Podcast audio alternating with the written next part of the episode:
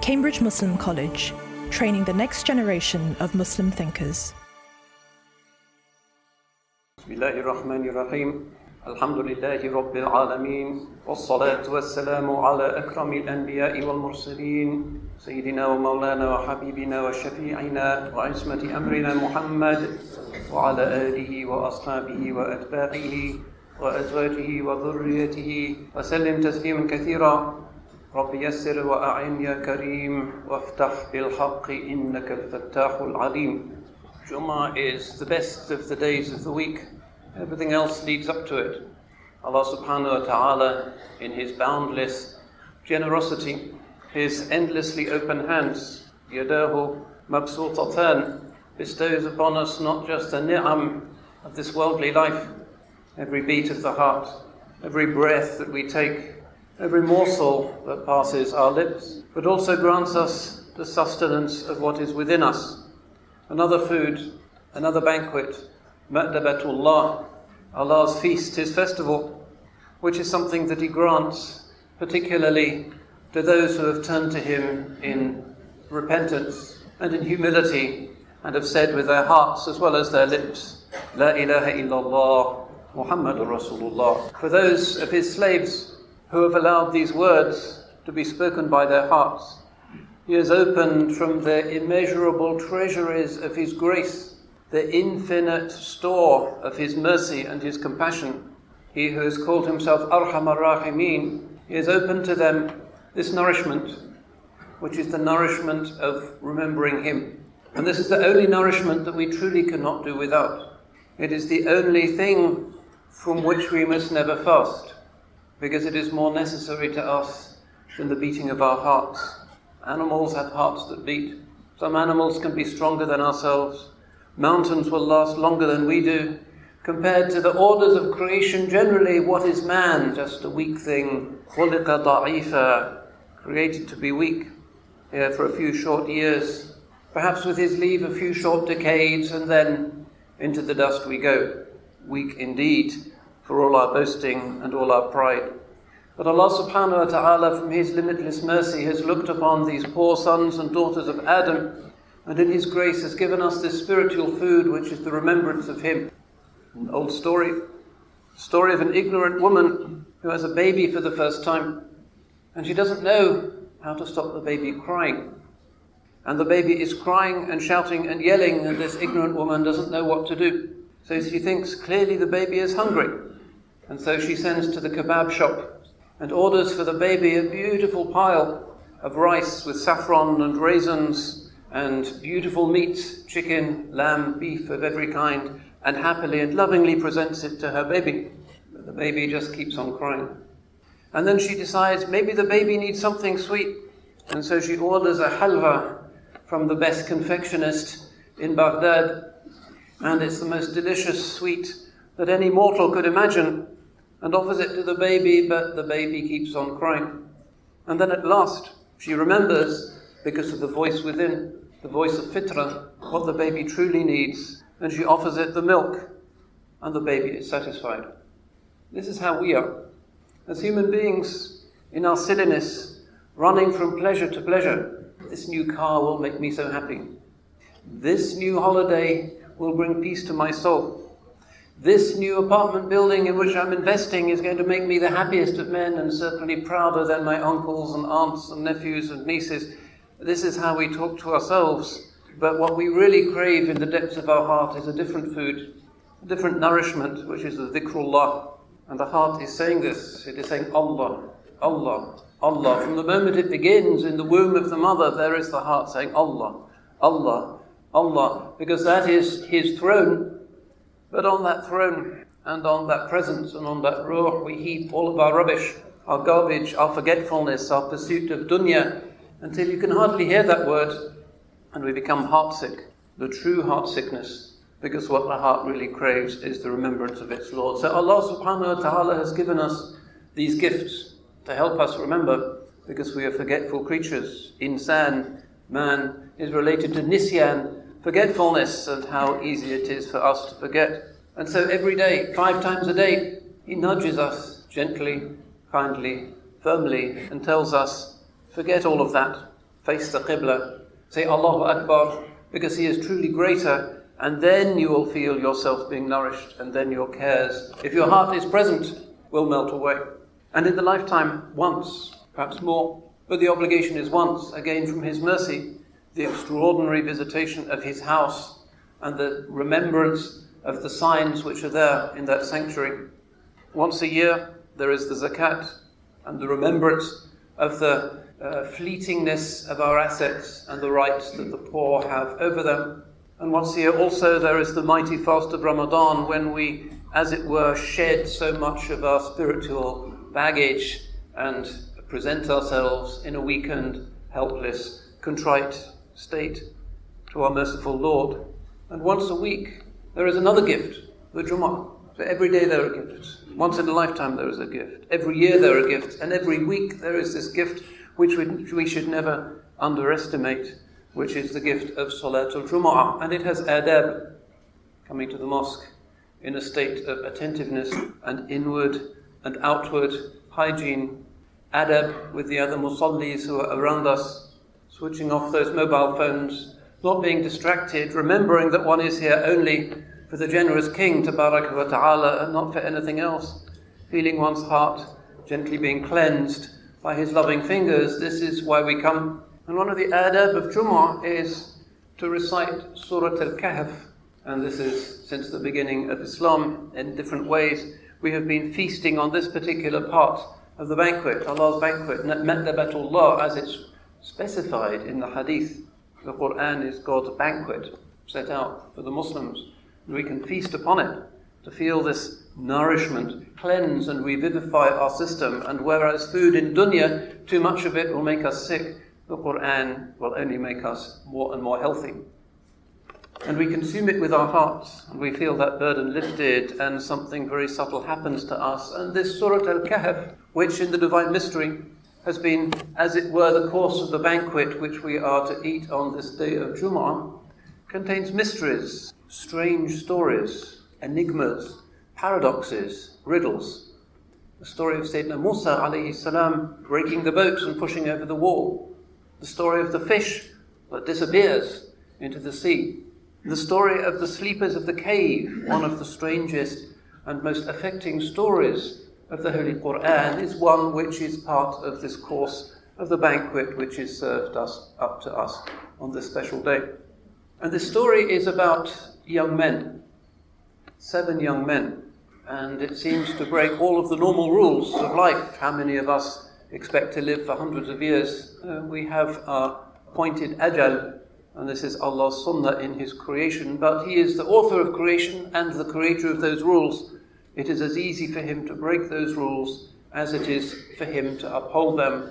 وَمَا ذَلِكَ عَلَى اللَّهِ بِعَزِيزٍ That is not difficult for Him. So we find this extraordinary circumstance fleeing from persecution, as so many do in ancient and modern times refugees, asylum seekers, the righteous fleeing from the tyrant. إِذْ أَوَى الْفِتْيَةُ إِلَى الْكَهْفِ So these young men, the fitya, seek refuge in the cave, and they say, رَبَّنَا آتِنَا مِن لَدُنْكَ رَحْمَةً وَهَيِّئْ لَنَا مِنْ أَمْرِنَا رَشَدًا O our Lord, grant us mercy from your presence, min ladunka, uh, and give us rahmah, your mercy, from that presence. This is their dua. And caves have a very special place in Allah's creation because they are somehow in the belly of the earth, but they are accessible to us. and they are a place where we can no longer see the dunya and somehow it passes us by. They are a good place for khalwa, for retreats. It is no surprise that the revealed life of the seerah of the chosen one, sallallahu alayhi wasallam, begins with that cosmic word, iqra, in the cave, bighari hira, the terrifying encounter with the angel of light, who squeezed him three times, that mysterious and terrifying vision, that apparition. فغطه فقال اقرأ قال ما أنا بقارئ and what can he say? I do not read, I do not recite. What am I to recite? Not a single word of Allah's book has yet been heard in all the history of the earth. It is still high in Lawh al Mahfuz, but he is the first mortal to hear it. And he hears the Iqra, and he says it and he repeats it. still as a relatively young man in that cave. So caves have this special place. And this surah of the cave is about these young people, fitya, which really means young men, who are following the, in obedience to the mysterious and apparently paradoxical command of their Lord, just as uh, Moses' companion is doing these mysterious and paradoxical things. Because this ilm ladunni, this knowledge of the presence, is a knowledge that is beyond other knowledges and has its own logic. It is not about the rules of cause and effect. It is not the place where the laws of mathematics apply. It is where Allah subhanahu wa ta'ala manifests His freedom and what He says comes to pass.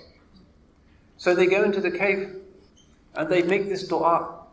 They don't just chat amongst themselves saying, Where are we going to sit down? What's the dinner? And uh, can I get a mobile phone signal here? And the other things that we would do. No, the first thing they do is to make this dua.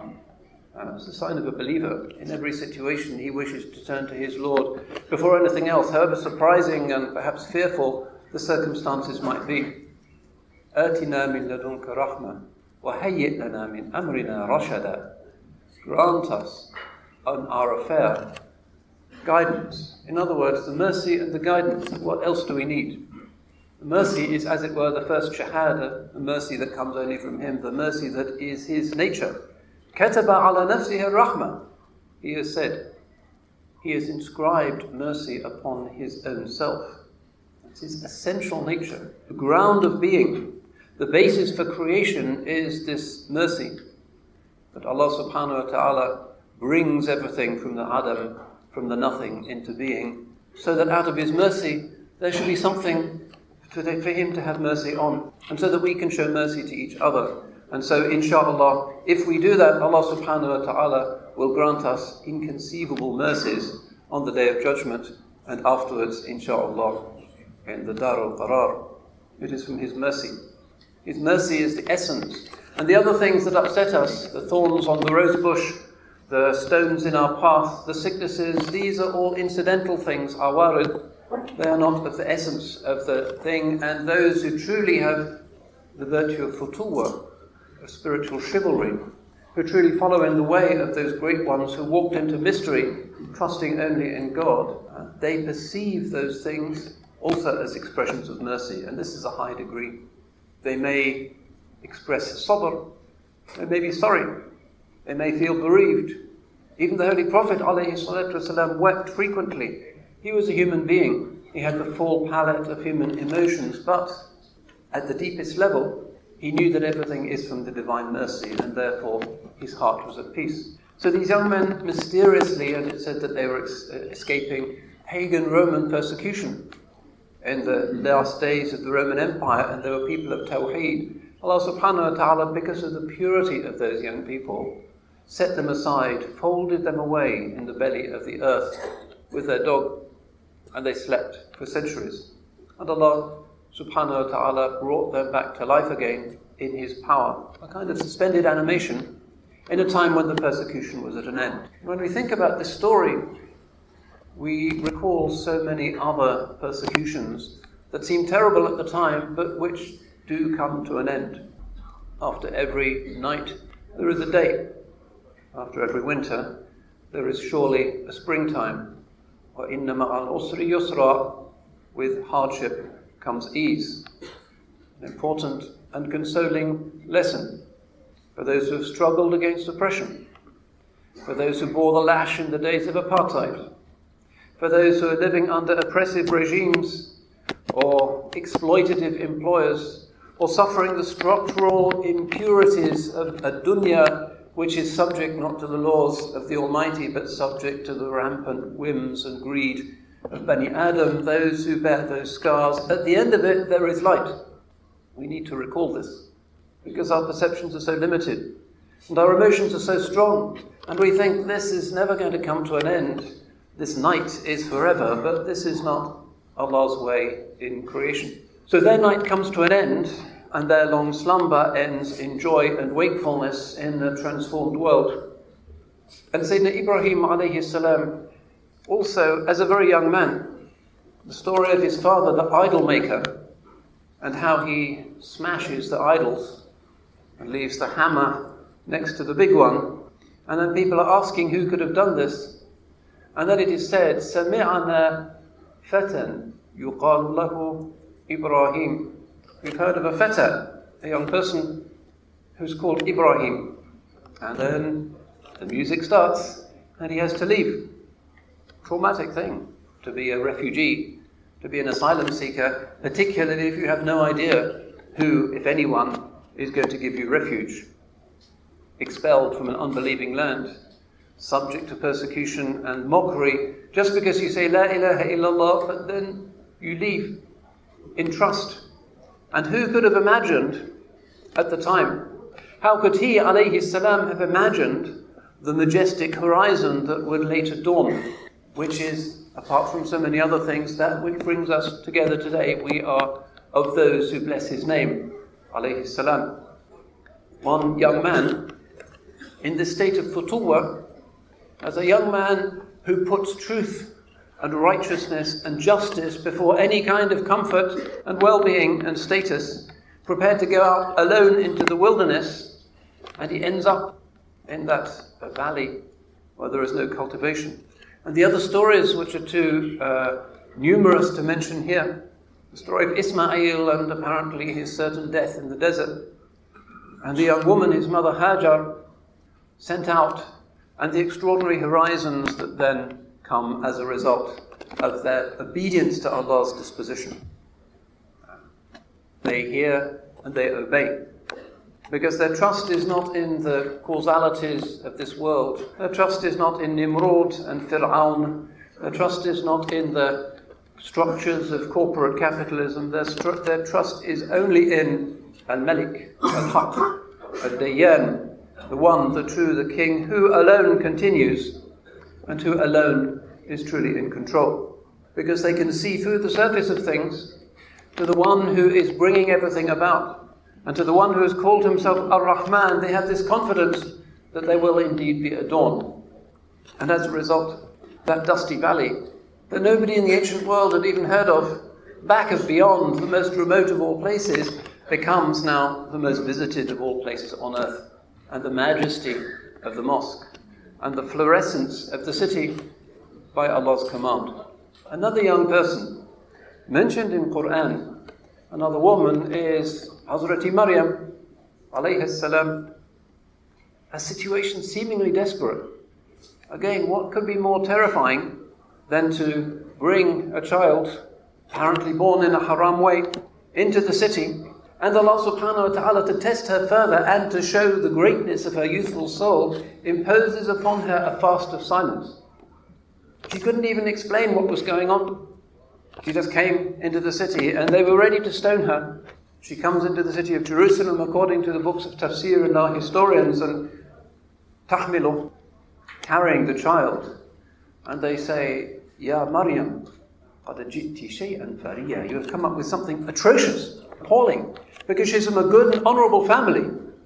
ما كان أبوك امرأ سوء وما كانت أمك بغية your father was not a bad man, and your mother was not a harlot. What is this outrage? But still, she will not speak, even though she's facing certain death because of the command of her Lord. She's experienced an angelic visitation. She has seen how things really are, and she knows that the others are just in the grip of an illusion. فأشارت إليه so she points to the child, and some scholars say she kind of nodded with her head. She didn't speak which he indicated. قالوا كيف نكلم من كان في المهد صبيا And they say, presumably laughing, how can we talk to a baby in a cradle? And then the miracle happens. قال إني عبد الله آتاني الكتاب وجعلني نبيا He said, the baby said, I am Allah's slave. He has given me the book and has made me a prophet. And thus is she vindicated in the most perfect way. They have no further argument. All of their law books are torn up because here is the proof. Here is the proof that we see in the apparent strange decision of the Ashab Kahf and the apparently strange decision of the companion of Musa alayhi salam. Beyond even the law, there is the rahmah and the unity and the power of Allah subhanahu wa ta'ala. So through obedience comes ease. Through trust. Not just through gritting one's teeth and saying, this is very painful, but maybe it'll get better, the way we feel when we go to the dentist. Instead, an embrace of the divine decree.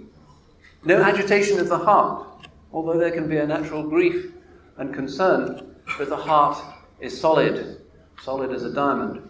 And these are young people. Sometimes we underestimate the young. But Allah subhanahu wa ta'ala has created a form of perfection in every stage of life. Look at how many majestically heroic young people there are in Allah's book. And we need to remember them. And we need to tell these stories to the young people of today. When the older generation was in a state of persecution and oppression and set in its ways, it's the young people who make the difference uh, because of their knowledge of the truth. If they're just wandering after pleasures, they're just the same as the old generations, whatever they might think. But if they're going for truth and justice and righteousness, and they want to see through the appearance of things to how they really are, to Al-Haq wa ta'ala, miracles can and do happen. The sun can and does rise. However dark the horizon might seem, Allah subhanahu wa ta'ala is capable of turning history on its head, which is the whole history of Islam. The Hijrah, that time of, from a secular historian's point of view, hopeless despair. They seem to have failed. Not many people have become Muslim. They've been driven out of their town to an uncertain welcome in the Jewish pagan oasis to the north. What chance is there of survival? But because of their tawakkul. Happening in a cave, remember. إذ قال لصاحبه لا تحزن إن الله معنا Sayyidina Abu Bakr, looking at the outward circumstances of things, despite his absolute belief in the Holy Prophet وسلم, is concerned. But his companion وسلم, says, Do not be sad, Allah is with us.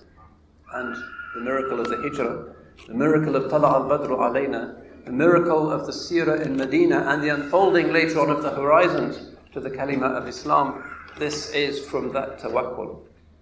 What is all of this telling us? Telling us something quite simple, but something that often in the Ummah we seem to forget.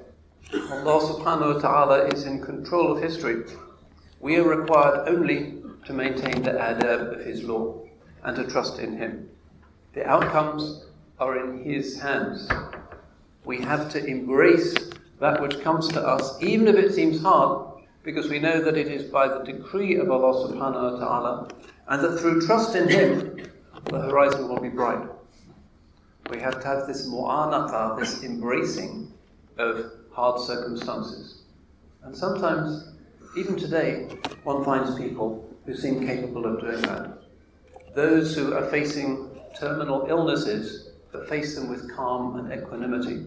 And here you see the value of faith. The unbeliever sees only darkness coming towards himself or herself and panics Everything that he or she has lived for is going to be snatched away and replaced only with an eternal night. But the believer sees the decree of his Lord and should accept the decree of his Lord. And to the extent that we accept the decree of our Lord, we are truly believers, and those things will be made right for us. لن يصيبنا إلا ما كتب الله لنا. Nothing will afflict us except that which Allah subhanahu wa ta'ala has prescribed for us said of one of the early saints of Islam, Fudayl bin Iyad, that he was once persecuted by a tyrant, and the tyrant didn't like his constant tahleel and his reliance on God and his reluctance by with the tyrant's wishes, and so he throws him to his lions. He has pet lions in his palace. And Sayyidina Fudayl's head is in the jaw of the lion. And then Allah subhanahu wa ta'ala commands the lions to let him go. And the tyrant's plans are thwarted. So afterwards, Hazrat Fuzail's Murids asked him in amazement, What was going through your mind when your head was in the jaw of the lion? And he said, I was trying to remember the Sharia ruling about the purity of lion saliva. SubhanAllah. He's accepting the decree of his Lord. He can do nothing against the lion. He merely wants to make sure that in his last moment he is compliant with Allah's law because that is what counts. Not the law of history, not the laws of the cosmos, the laws of nature. No, we are subject only and requited and rewarded only for obedience to the laws of heaven. And that is how the believer lives. And that is why the believer is a person of joyfulness because his laws are just and because his laws have meaning.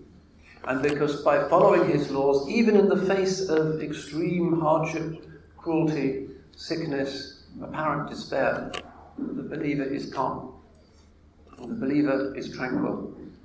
Thus was the Holy Prophet وسلم, in that cave when the posse of Quraysh set out to chase him, and he's in the mountain, Jabal Thawr, and there's only the, in some of the books of Sirah, the pigeons and the spider to protect him from annihilation and the certain extermination of his deen. But he's saying Allah is with us. It's all His decree. All of this is important.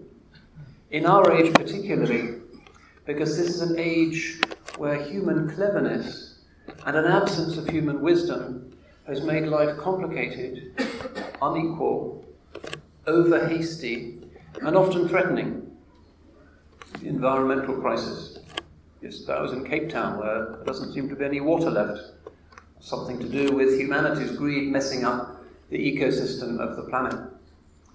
Financial crises and human greed producing inconceivable balloons of debt, and balloons of debt that, like par- parasites, feed on other balloons of debt until somebody pops one of the balloons and suddenly nobody has any money except for the super rich that somehow always seem to be with us.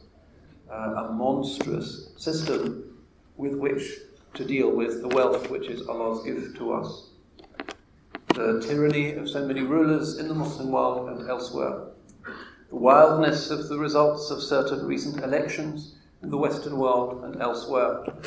This human desire for self, for ego, the opposite of the prophetic virtues, the virtues of the people of the cave, who facing not the exciting prospect of full spectrum dominance, and the big nuclear button and the panoply of apparently controlling dunya, uh, the pharaonic fantasy, forgetting the imminence of death and the fact that every state and every nation and every empire comes to an end, the opposite of that is the prophetic way.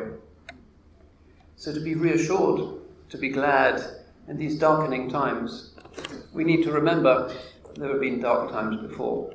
The darkness that overspread the people of the Kahf, the darkness that threatened Muslims at the beginning of the majestic story of our religion, the terrifying journey of Sayyidina Ibrahim alayhi salam into the unknown, the terror that confronted Maryam, the single mother, on her own, confronting the legal system and the prejudices of her day, all of these young people should inspire us and should remind us that if we're looking for happiness, which is presumably what every intelligent human being seeks, we will not find happiness by trusting the laws of cause and effect in dunya. We will not find happiness when our bank balance hits a particular magic number. We will not find happiness when somebody gives us a 500 series Mercedes. At the deeper levels of our soul, we know this already. The child is not really made happy by a toy. The child is made happy by security, by a parent's love. So should it be with us. So when we speak of reforming this ummah, which is in a state of perplexity and division, let us remember that we, unlike they, have a unifying principle, which is al-wahid, subhanahu wa ta'ala. Our way is the way of following the one. And as he is one, he wishes us to be one. Ummatul wahida, one ummah. And all of these little divisions that seem to divide us and darken our horizons are, in the measure of eternity, very little, very slight fiqh, sharia, aqidah are important, but belief in Allah subhanahu wa ta'ala and unity in a darkening age is surely more important still. So we ask Allah subhanahu wa ta'ala to make us truly people of tawheed, and people of futuwah, and people of trust and tawakkul, so that we can ride the lifeboat of Islam in these stormy times through these dangerous seas when so many others seem to be drowning in despair. May Allah subhanahu wa ta'ala protect us and protect this jama'ah and protect the families of everybody who is here today and turn the hearts of the whole ummah back to the one qibla insha'Allah and embrace us once again with his rahmah and the spirit of unity and make us followers in the footsteps of the people of the ka'bah insha'Allah. Barakallahu fikum wal afu minkum wassalamu alaykum wa rahmatullah wa Cambridge Muslim College training the next generation of Muslim thinkers.